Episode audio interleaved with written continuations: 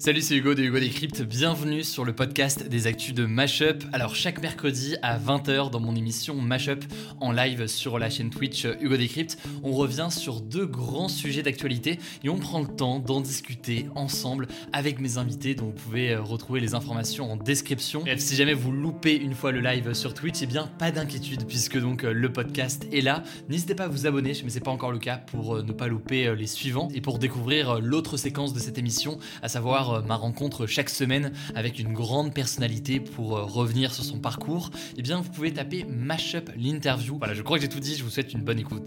On va parler de la question des conséquences économiques, euh, conséquences économiques sur la France, conséquences économiques sur le reste du monde aussi, dans cette guerre en Ukraine. c'est quelque chose dont on entend beaucoup parler quand on parle du prix du gaz ou du, des hydrocarbures ces derniers jours, mais on va voir aussi que c'est un sujet qui est quand même plus large et qui pose des questions, y compris pour un certain nombre de pays euh, à l'étranger. Et pour en parler, je suis avec Xavier Timbaud. Bonjour. Bonjour Hugo. Merci beaucoup d'avoir bah, euh, accepté de venir échanger. Super plaisir. De venir discuter. Et, je rappelle d'ailleurs que dans le chat, vous allez pouvoir poser euh, toutes vos questions. Donc n'hésitez pas, on va en parler une, une, demi-heure avec, avec Xavier pour en discuter. Tu es économiste à l'OFCE, donc l'Observatoire français des conjonctures économiques. et donc tu es avec nous ce soir pour pour discuter de ce sujet assez large. On va voir qu'il y a plusieurs, plusieurs aspects, on va pouvoir en, creuser un, certain nombre.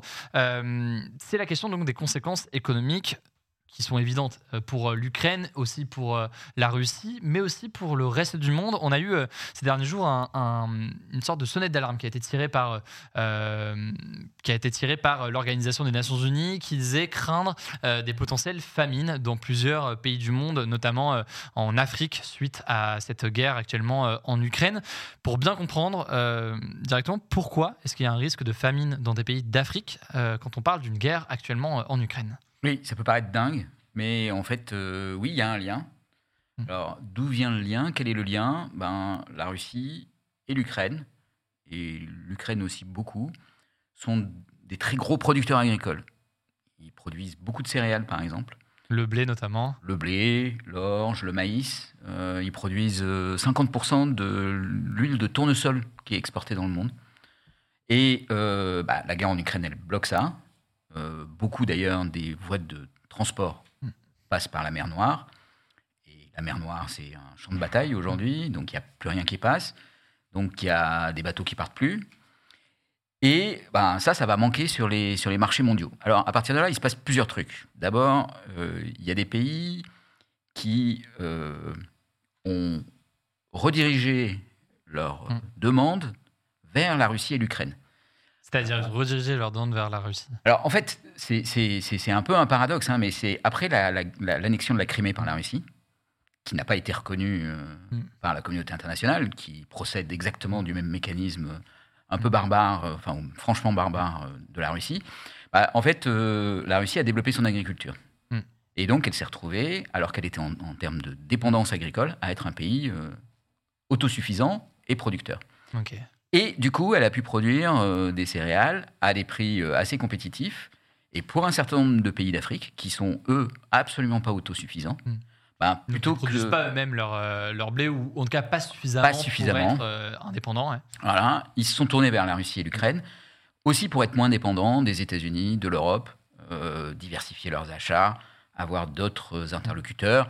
Et puis, il y avait aussi une forme de ce qu'on appelle le soft power hmm. pour, pour la Russie, euh, qui était ben, d'avoir des clients. Et quand on a des clients, on a des amis. Et là, on a euh, en l'occurrence donc l'organisation des Nations Unies. Donc c'est Antonio Guterres, le secrétaire général, qui le 14 mars euh, parle de d'ouragan, il me semble, de, de, famine. C'est un terme qui est qui est assez assez fort en termes d'image. C'est quoi? On peut s'imaginer à des conséquences sous combien de temps pour ces pays-là? Et qu'est-ce qu'on peut faire pour pallier à ce problème-là? Alors. Bon, d'abord, le premier truc, c'est il y, a, y, a ce problème d'approvisionnement. Hum. Donc, en général, les pays ont quelques semaines devant eux de stock. Et donc, ça va très très vite parce que là, la guerre, elle dure depuis quelques semaines. Et donc, euh, on arrive à la fin des stocks. Ensuite, il y a un autre truc qui se passe, c'est que comme tout le monde sent que le marché est tendu, mmh. euh, il y a un peu des achats paniques. Que tous les pays essayent de reconstituer leur stock. Et du coup. Ça fait monter le prix aussi? Ça fait monter le prix considérablement. Donc, le prix monte considérablement. Et quand le prix monte considérablement, bah, les pays les moins développés mmh. se trouvent dans une situation très difficile parce qu'ils peuvent acheter. Mmh mais il faut payer très très cher. À quel prix À quel prix? Et puis, même s'ils achètent et qu'ils arrivent à importer, ça veut dire que sur les marchés, hmm. ben, pour le consommateur final, ça va être à des prix très élevés, avec euh, euh, quelque chose qui peut ressembler à ce qui s'était passé en 2011, Mm. euh, qu'on a appelé euh, les émeutes de la, de la faim, euh, mais qui a aussi donné lieu au printemps arabe, qui était justement une montée des prix euh, Donc un certain nombre de manifestations qui ont parfois donné lieu à des renversements de pouvoir dans des pays arabes. euh, Exactement, parce que, parce que ça fait un mouvement social euh, extrêmement fort et extrêmement euh, dur. Et voilà. Et dans ce, dans ce mécanisme-là, ceux qui sont en première ligne, Mm. c'est évidemment les pays pauvres. Et donc, du coup, euh, des conséquences pour ces pays-là qui n'ont pas forcément moyen de suivre le marché. Euh, ce que ce qu'on observait aussi, il me semble, il y a quelques jours, c'est qu'il y avait aussi, face à cette montée des prix et face à cette crainte-là, à certains pays qui, euh, du coup, décidaient de ne plus exporter ou de limiter leurs exportations. Je crois qu'on parle de l'Argentine notamment sur certains, un certain nombre de, de choses, qui s'est dit, bah, en fait, on voit qu'il y a une montée des prix, on voit qu'il y a un risque de manque de, de ressources, donc on va préférer le plus possible, en fait, garder ça pour, euh, pour nous, quoi. Voilà. Et là, la logique, elle est de dire bon, alors, ok, les prix sur les marchés internationaux, ils flambent. Mm. Donc, ça pourrait être intéressant de vendre. Mais en même temps, on a aussi des populations qui ont besoin de se nourrir. Et donc, on va préférer ben, limiter nos exportations, garder de la production pour nous, réguler les prix. Mm. Comme c'est nos producteurs, ils vont l'accepter. Euh, et ça, ça nous évite, euh, ça nous évite des problèmes sociaux majeurs, en particulier dans les pays dans lesquels il y a euh, beaucoup de gens qui sont près du seuil de pauvreté et donc qui ont, qui ont besoin de ça pour vivre. N'hésitez pas dans le chat, hein, si vous avez des, des questions, on est avec un économiste justement pour répondre à un certain nombre de, euh, de questions sur les conséquences, euh, conséquences euh, économiques. Donc dans le cas de la France, euh, sur cette question alimentaire, est-ce qu'on va être impacté par ce qui se passe actuellement en Ukraine et en Russie? Euh, Clairement, on ne parle pas de risque de famine pour les raisons qu'on a évoquées euh, ici, mais est-ce que ça peut avoir un impact sur notre quotidien ou on ne le verra pas vraiment? Ça peut avoir un impact parce que euh, il est possible qu'il y ait un certain nombre de prix qui augmentent euh, assez nettement. Et donc oui, ça va se voir, ça va se voir. Euh, voilà. Sur quel genre de, de produit du coup? Bah, c'est d'abord sur les produits directement à base de blé, et puis surtout sur tout ce qui est dérivé du blé. Et donc euh, dans nos pays, c'est beaucoup, euh, Mm. voilà, le, la volaille, Ouais. le porc. voilà, le, le- par exemple, l'Ukraine est un gros exportateur de maïs. Ouais.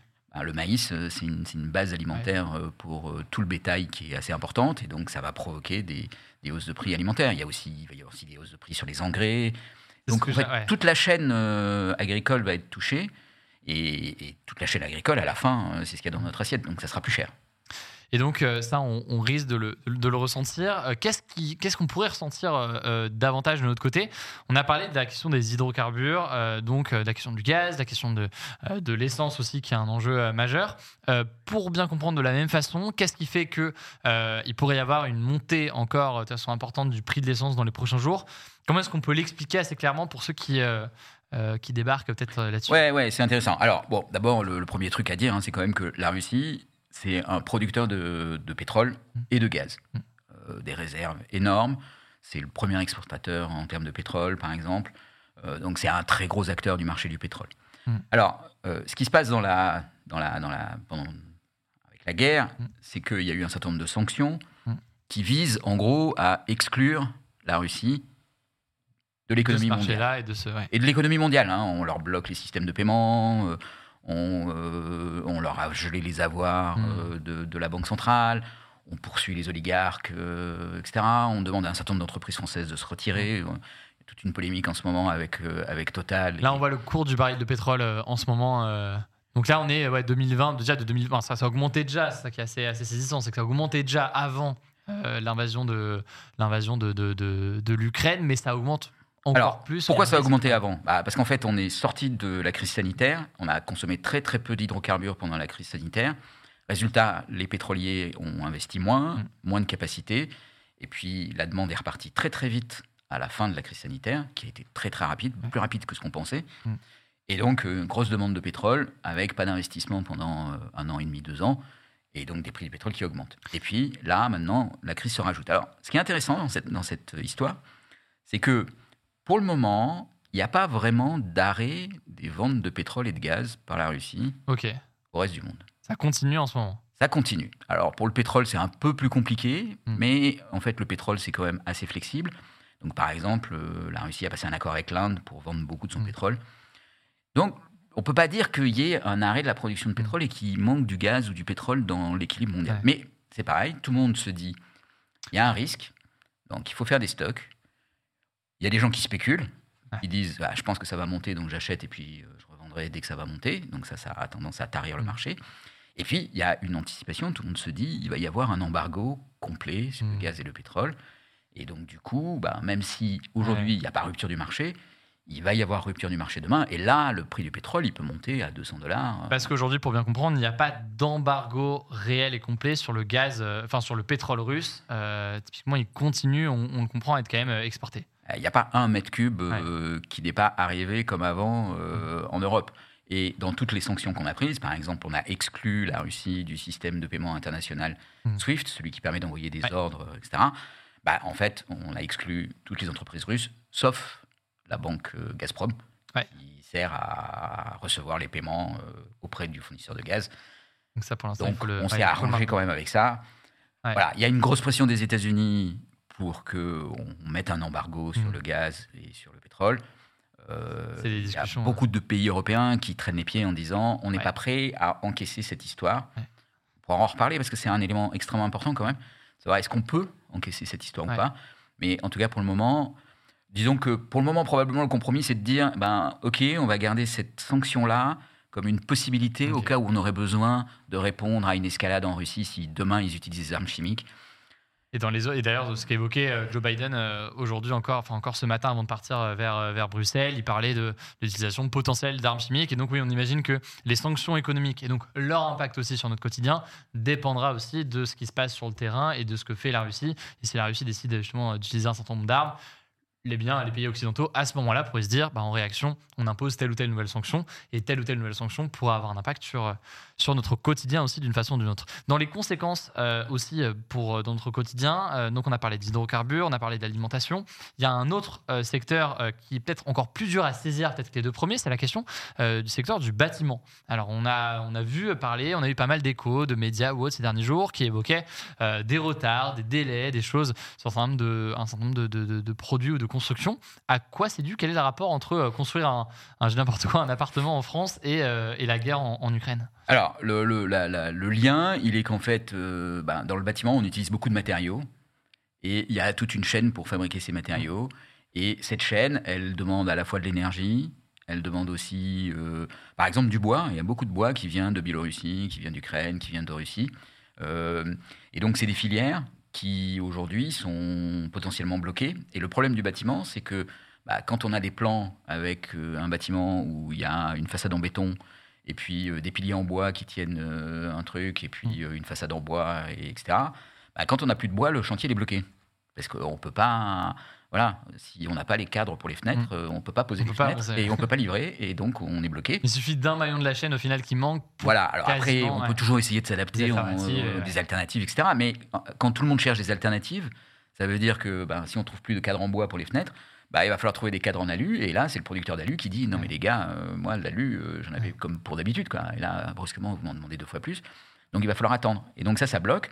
Et ça bloque des chantiers. Et dans le bâtiment, ils n'aiment pas du tout quand ça bloque des chantiers parce que quand il y a beaucoup d'argent sur la table et qu'il y a des pénalités de retard, ben, un chantier bloqué, c'est euh, Hmm. voilà, ça coûte, euh, ça coûte vite cher. Et ça peut s'arrêter pour euh, un petit bout de bois qui manque. Quoi. J'ai- J'allais du coup poser une question plus large. On a parlé de, tous ces domaines-là. Euh, la crainte qu'on entend, on va voir du coup, je sais pas si c'est juste ou non, mais c'est parfois de se dire d'une réaction en chaîne au final. Et que même des pays qui, ne au départ n'avaient rien à voir avec l'Ukraine et la Russie, n'étaient pas forcément concernés par la Russie, se retrouvent impactés dans, un, dans un- une crise économique d'une façon ou d'une autre. Est-ce que c'est quelque chose qui peut arriver, qui est envisageable qu'il y ait une mise en danger ou un ralentissement économique d'un certain nombre de secteurs qui entraîne euh, de façon plus large d'autres secteurs dans, la, dans une crise économique ou, ou financière? Alors, ce qui est vrai, c'est que tout est lié. Hmm. Donc, on voit bien avec, euh, par exemple, le blé, même un pays qui achète pas de blé à l'Ukraine euh, est impacté parce qu'en fait, ça va rejaillir sur le prix du blé. Euh, on dit souvent la France est beaucoup moins dépendante au gaz russe. Hmm. Mais en fait, le prix qu'on paye sur le gaz Oui. en France, c'est le prix d'un marché intégré. Quand bien même on importe moins de gaz russe que l'Allemagne, si le prix du gaz augmente parce qu'il y a des conséquences économiques, nous, on va le- d'une façon ou d'une autre, on va le payer aussi. Voilà. Et si on coupe le gaz russe et que l'Allemagne n'a plus de gaz, ben, l'Allemagne va aller acheter du gaz à la Norvège. Et donc, les donc prix vont nous, monter. euh, Et les prix vont augmenter. Et nous aussi, on se fournit auprès de la Norvège. Donc euh, la pénurie, elle va retomber aussi sur nous. Mm. Bon, voilà. Donc tout est lié. Et comme tout est lié et que ce genre de, de situation produit beaucoup, beaucoup d'incertitudes, Mm. parce qu'en fait, on ne sait pas où ça va. On ne sait pas si ça va s'arrêter rapidement, si ça va escalader. On ne sait pas si ça va s'enliser. Ça peut durer des années. Ça peut. Bon, on ne sait pas ce qui Mm. se passe. Et donc, du coup, ben, voilà, cette incertitude, elle se transmet en cascade. Alors, par rapport à ça, quand même, il faut tout petit peu garder la tête froide. Mm. Euh, on sait depuis la crise financière de 2008, la crise des dettes souveraines en zone euro, l'expérience de la crise sanitaire qui a quand même été assez rude et assez violente. On, on sait aujourd'hui mettre en œuvre tout de suite tous les instruments économiques qu'il faut pour empêcher que la spirale euh, soit hors de contrôle. Ça peut être quoi, par exemple, les mécanismes de, de contrôle de ça ou de. La, la première chose qu'on fait, c'est ce que font les banques centrales, c'est elles aident les banques pour éviter qu'il y ait des banques qui se retrouvent, Mm. parce que les banques sont un peu le, le- le- le- la Ouais. clé de voûte, disons, de tout ça. Donc, du système actuel quand il y a ouais. beaucoup de pression euh, sur euh, une économie, ben, il y a des banques qui peuvent euh, amplifier, capturer toute cette pression et se retrouver en situation de rupture. Donc déjà, on soutient les banques. Euh, Les gens n'aiment pas trop qu'on soutienne les banques parce qu'on se dit c'est toujours Mm. les mêmes qu'on soutient. Mais en fait, en soutenant les banques, on soutient ce qui tient l'économie et on évite euh, Mm. les catastrophes. Et donc ça, c'est la première chose qu'on fait. Et puis ensuite, bah, on le voit, il y a tout un tas d'instruments euh, de politique économique qui vont de soi, par exemple, bah, je vais empêcher d'exporter euh, ma nourriture pour la garder pour ma population, ou je vais euh, essayer de faire baisser le prix euh, du gaz en Mm. bloquant les tarifs du gaz et en faisant encaisser le choc par quelqu'un d'autre, ou je vais euh, m'intéresser aux, aux plus exposés, ceux qui sont à la fois plus pauvres et qui consomment Mm. beaucoup, euh, par exemple, de gaz ou de fuel pour euh, Ouais. les aider. Bon, voilà. on donc- essaie de compenser. on de- essaye de compenser, on essaye de faire jouer une forme de solidarité, on essaye de, de- de donner un tout petit peu de visibilité en fait euh, dans tout ça en disant bon voilà on ne sait pas où on va, mais sachez qu'on ne va pas vous lâcher Hmm. dans cette situation. Et comment on soutient les banques? C'est une question là qui vient dans le chat, euh, Mister Physio. C'est-à-dire quoi soutient les banques? C'est quoi? C'est Alors très ça c'est concrètement pour euh, très concrètement c'est extrêmement simple. C'est il y a une banque qui s'appelle la Banque centrale Banque centrale européenne dans le cas de l'Union par européenne. exemple, et donc euh, les banques peuvent emprunter de l'argent à la Banque centrale, et donc en fait elles empruntent de l'argent de façon illimitée Hmm. à un taux très très bas, et c'est ça qui leur On injecte, c'est- la, la fameuse planche à billets. C'est la fameuse planche à billets. ouais. Euh, c'est la fameuse planche à billets. Donc, euh, effectivement, quand, on, quand la Banque centrale prête aux banques, ben, elle crée de la monnaie et les banques euh, s'en servent pour continuer à, à vivre. Mm. Quand les banques remboursent, parce que ça, il faut quand même jamais oublier, Mm. c'est que les banques remboursent quand même à la Banque centrale. Ça, c'est la condition pour que la Banque centrale leur prête. Mm. Donc, un jour, elle rembourse. Et là, cette monnaie qui a été créée, elle est détruite. Avec parfois des, des- aussi des, des réflexions, parce que c'est vrai que la, la- la crise sanitaire, après on va revenir sur la question de la situation actuelle, mais la, la crise sanitaire, et peut-être d'ailleurs cette situation aujourd'hui aussi, euh, avait illustré du coup cette possibilité de, euh, de, de réinjecter massivement de l'argent au sein de l'économie. Il y avait eu des, euh, des craintes d'inflation. Alors aujourd'hui, on a une inflation aujourd'hui pour, Ouais. pour plein de raisons, mais il y, avait eu des, des craintes à ce moment-là qui s'étaient retrouvées au final assez... dans le cas de la crise du Covid, comment est-ce qu'on s'était retrouvé dans cette situation-là sur, sur, sur l'inflation? Donc l'augmentation générale du, du- ouais. Alors, sur l'inflation dans la crise du Covid, en fait, on sait assez bien d'où elle vient. hein. C'est euh, les gens pendant un an, ils ont beaucoup beaucoup moins consommé. Ils sont pas allés au restaurant, ils ont ils sont ils sont pas allés en vacances, ils sont pas ils sont pas sortis, ils sont restés chez eux, ils n'ont pas dépensé d'argent pour euh, l'essence dans leur voiture, euh, pour se déplacer ou pour faire des loisirs. Mm. Donc tout ça, ça a conduit à ce que les gens aient pas beaucoup d'argent, enfin aient- aient Ouais. pas beaucoup de consommation et aient quand même eu des revenus qui ont été maintenus. Et puis quand on leur a dit c'est bon, vous pouvez sortir. Ben, qu'est-ce qui s'est passé? Ben, Tu l'as vu Mm. dans le quartier, euh, en fait, euh, tous les restaurants étaient pleins, euh, tous les bars étaient pleins, et les gens avaient envie de dépenser leur argent. Et donc, il y a eu comme ça reprise et de ouais. reprise assez vive, hein, beaucoup Ouais. plus vive que ce qu'on pouvait penser. Et face à des gens qui, en face, n'étaient pas forcément prêts à répondre à tout ça. Et puis, par ailleurs, des gens qui se disent bon, bah, quand, quand on me demande de- brutalement beaucoup plus que d'habitude, Mm. bah, j'augmente un peu mes prix quand même. Une dernière question que je voulais, aborder qui me semble essentielle, c'est la question de l'impact euh, économique sur la Russie, puisqu'on parle de beaucoup de sanctions euh, des Occidentaux contre la Russie. Euh, on parlait tout à l'heure, euh, du coup, dans un autre sujet, de, euh, Vladimir Poutine, de sa politique, jusqu'où est-ce qu'il pouvait pousser cette stratégie d'invasion de l'Ukraine qu'il a, qu'il a aujourd'hui. Euh, cet impact économique, comment est-ce qu'il se ressent déjà aujourd'hui, ces derniers jours, là où on est euh, euh, fin mars, comment est-ce qu'il va se ressentir dans les prochains jours? Et euh, on entendait euh, qu'il y avait, il y a quelques jours, la Russie qui avait réussi visiblement à échapper à un défaut de paiement sur un certain nombre de, de choses. De quoi est-ce qu'on parle et quelle est la situation économique de la Russie aujourd'hui? Ouais, alors on, on parle de plein de choses. Donc, il y a, il y a Le défaut de paiement, déjà, qu'est-ce que c'est et, et c'était quoi la. Ouais, c'était un élément de suspense assez intéressant. C'était mercredi Ouais, il y a dernier, 4-5 jours, ouais. Il y a 4-5 jours. Euh, ben, la, la Russie doit de l'argent Hmm. euh, à des banques euh, étrangères. En Elle a emprunté la Russie pour. Hein, elle devait payer euh, 116 millions de dollars, Hmm. donc mercredi 16 mars. Et ben, les banques qui devaient recevoir, recevoir ce paiement ont dit ben, mercredi, on n'a pas vu de venir de paiement. Mm. Et puis finalement, le paiement est arrivé en, en toute fin de journée. Un petit virement de 117 millions de dollars. Voilà. Et alors, la, la Russie, ils ont fait quelque chose d'assez astucieux. C'est que, sais peut-être qu'on leur a bloqué les avoirs. Mm. Donc il y a des comptes russes le- de la Banque centrale russe, dans des banques étrangères, où il y a des dollars qui sont, sont gelés. Ça fait quand même 400 milliards de dollars qui sont gelés. Donc c'est quand même Ouais. une somme énorme. Bon, la Russie, par exemple, a aussi accumulé de l'or qui est stocké dans des coffres de banques centrales à l'étranger. Ce qui est quand même un truc bizarre quand tu te fâches avec la planète entière. Hmm. D'avoir quand même euh, des choses. euh, Des économies euh, chez, tes, chez futurs ennemis. quoi. Mais bon, ok. Et ce que la Russie a fait, c'est qu'ils ont utilisé un de ces comptes bloqués pour pouvoir régler leur, euh, Ouais. leur échéance. Alors, c'est un peu, ils ont un peu joué avec la sanction là, parce que Mm. bon, c'est un peu compliqué le droit des sanctions. Ouais. En fait, ils avaient un peu le droit de le faire parce que c'était un engagement qui était pris avant la sanction. Mais en même ils temps, ont ils ont un peu provoqué parce que on aurait pu leur dire non, non, ça c'est un compte bloqué, tu touches Ouais. pas. Euh, et ils auraient dit, bah, à ce moment-là, je fais défaut. Mais là, ils, voilà, ils ont. Ils ont réussi à jouer là-dessus. Ils ont joué éviter le, le défaut de paiement. Et l'autre, euh, l'autre question, du coup, c'est sur l'impact économique, vraiment, y compris pour les Russes, hein, euh, dans, dans les prochaines semaines. À quoi est-ce qu'on peut s'attendre avec les sanctions qui ont été mises en place? Alors, d'abord, euh, une guerre, ça coûte cher. Mm. Euh, ça coûte très cher en matériel, en hommes, en, Mm. etc. Euh, en, en gens qui meurent et qui ne sont pas remplaçables et tout ça. Bon, donc ça, c'est le premier point. Deuxième point, il y a les sanctions. Euh, elles sont quand même assez dures et Mm. puis elles sont parties pour durer dans le temps. Donc euh, ça, ça va peser très lourd sur la Russie. Euh, Combien, c'est difficile à dire, Mm. parce qu'encore une fois, ça dépend de tellement de choses qui vont se passer dans le futur qu'on n'est pas tout à fait capable de le prévoir. Euh, par contre, il y a quand même une chose qu'il faut bien avoir en tête, c'est que on- donc ça, ça va avoir un impact. On a banni la Russie de l'économie mondiale, mais en fait, euh, pas de toute l'économie mondiale, parce qu'on l'a banni des pays occidentaux, l'Europe, les États-Unis, le Japon. C'est les principaux pays Mm. qui prononcent le bannissement. Mais il y a des pays qui disent, nous, on bannit pas la Russie. Ouais. C'est la Chine, l'Inde. Et donc, Des partenaires économiques euh, importants. euh. et qui sont des partenaires économiques importants, qui sont des économies importantes avec beaucoup de consommateurs. Donc, par exemple, peut-être euh, on va apprendre prochainement qu'on n'achète plus de gaz aux Russes, Mm. Ou on n'achètera plus de gaz aux Russes à la fin de l'année, ou dans Mm. deux ans, ou dans trois ans. Mais euh, les Russes, ils pourront vendre leur gaz aux Indiens Ouais. et aux Chinois. Et en fait, ce que ça va faire, et ça, c'est une vraie question qu'il faut se poser pour le futur, c'est que un, un- un des risques, c'est que en fait, ça redirige la Russie Mhm. vers la Chine et l'Inde Créer des nouveaux partenaires. euh, des nouveaux partenaires, de créer deux blocs, euh, Ouais. le bloc de l'Ouest d'un côté, le bloc euh, russe-Chine de l'autre. Et euh, si, si, on, si on a en tête qu'un jour on fera la paix avec la Russie Mm. et avec le peuple russe, Mm.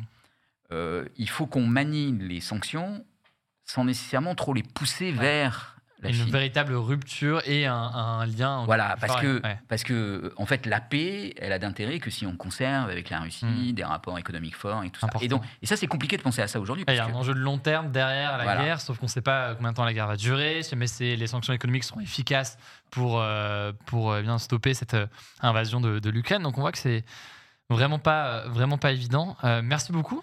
Merci beaucoup Euh, euh, pour euh, cet échange. Xavier Timbaud, donc économiste à l'OFCE, euh, l'Observatoire français des conjonctures économiques. On peut te suivre notamment sur Twitter. Il me semble que tu es en général, comme pas mal des invités qui viennent ici, plutôt, plutôt actif. On va pouvoir le mettre. Le, le hat, je l'ai même plus en, en tête, le, ton compte Twitter. Bon, on va le mettre directement dans le chat. Xtimbo, Xtimbo. Il est ici. Et on le met aussi directement dans, euh, tout simplement sur, euh, dans la description de la vidéo YouTube pour ceux qui seront sur le replay. Merci beaucoup, Xavier. Et peut-être, euh, pourquoi pas à bientôt pour euh, voir euh, la suite de ce- cet impact économique, parce que c'est toujours euh, passionnant et important à, à suivre. Merci beaucoup. Quand tu veux. Voilà, j'espère que cet échange vous a intéressé. En description, je vous mets euh, des petits liens pour en savoir plus et pour euh, découvrir donc euh, mon format d'interview euh, dans le cadre de cette émission euh, Interview de personnalités, qui soient sportives, journalistes ou encore artistes. Eh bien, vous pouvez taper Mashup l'interview directement sur votre application euh, de podcast. Écoutez, prenez soin de vous et on se dit à très vite. Hey, it's Paige DeSorbo from Giggly Squad. High quality fashion without the price tag. Say hello to Quince. I'm snagging high-end essentials like cozy cashmere sweaters, sleek leather jackets, fine jewelry, and so much more. With Quince being 50 to 80% less than similar brands. And they partner with factories that prioritize safe, ethical, and responsible manufacturing. I love that. Luxury quality within reach. Go to quince.com slash style to get free shipping and 365 day returns on your next order. quince.com slash style.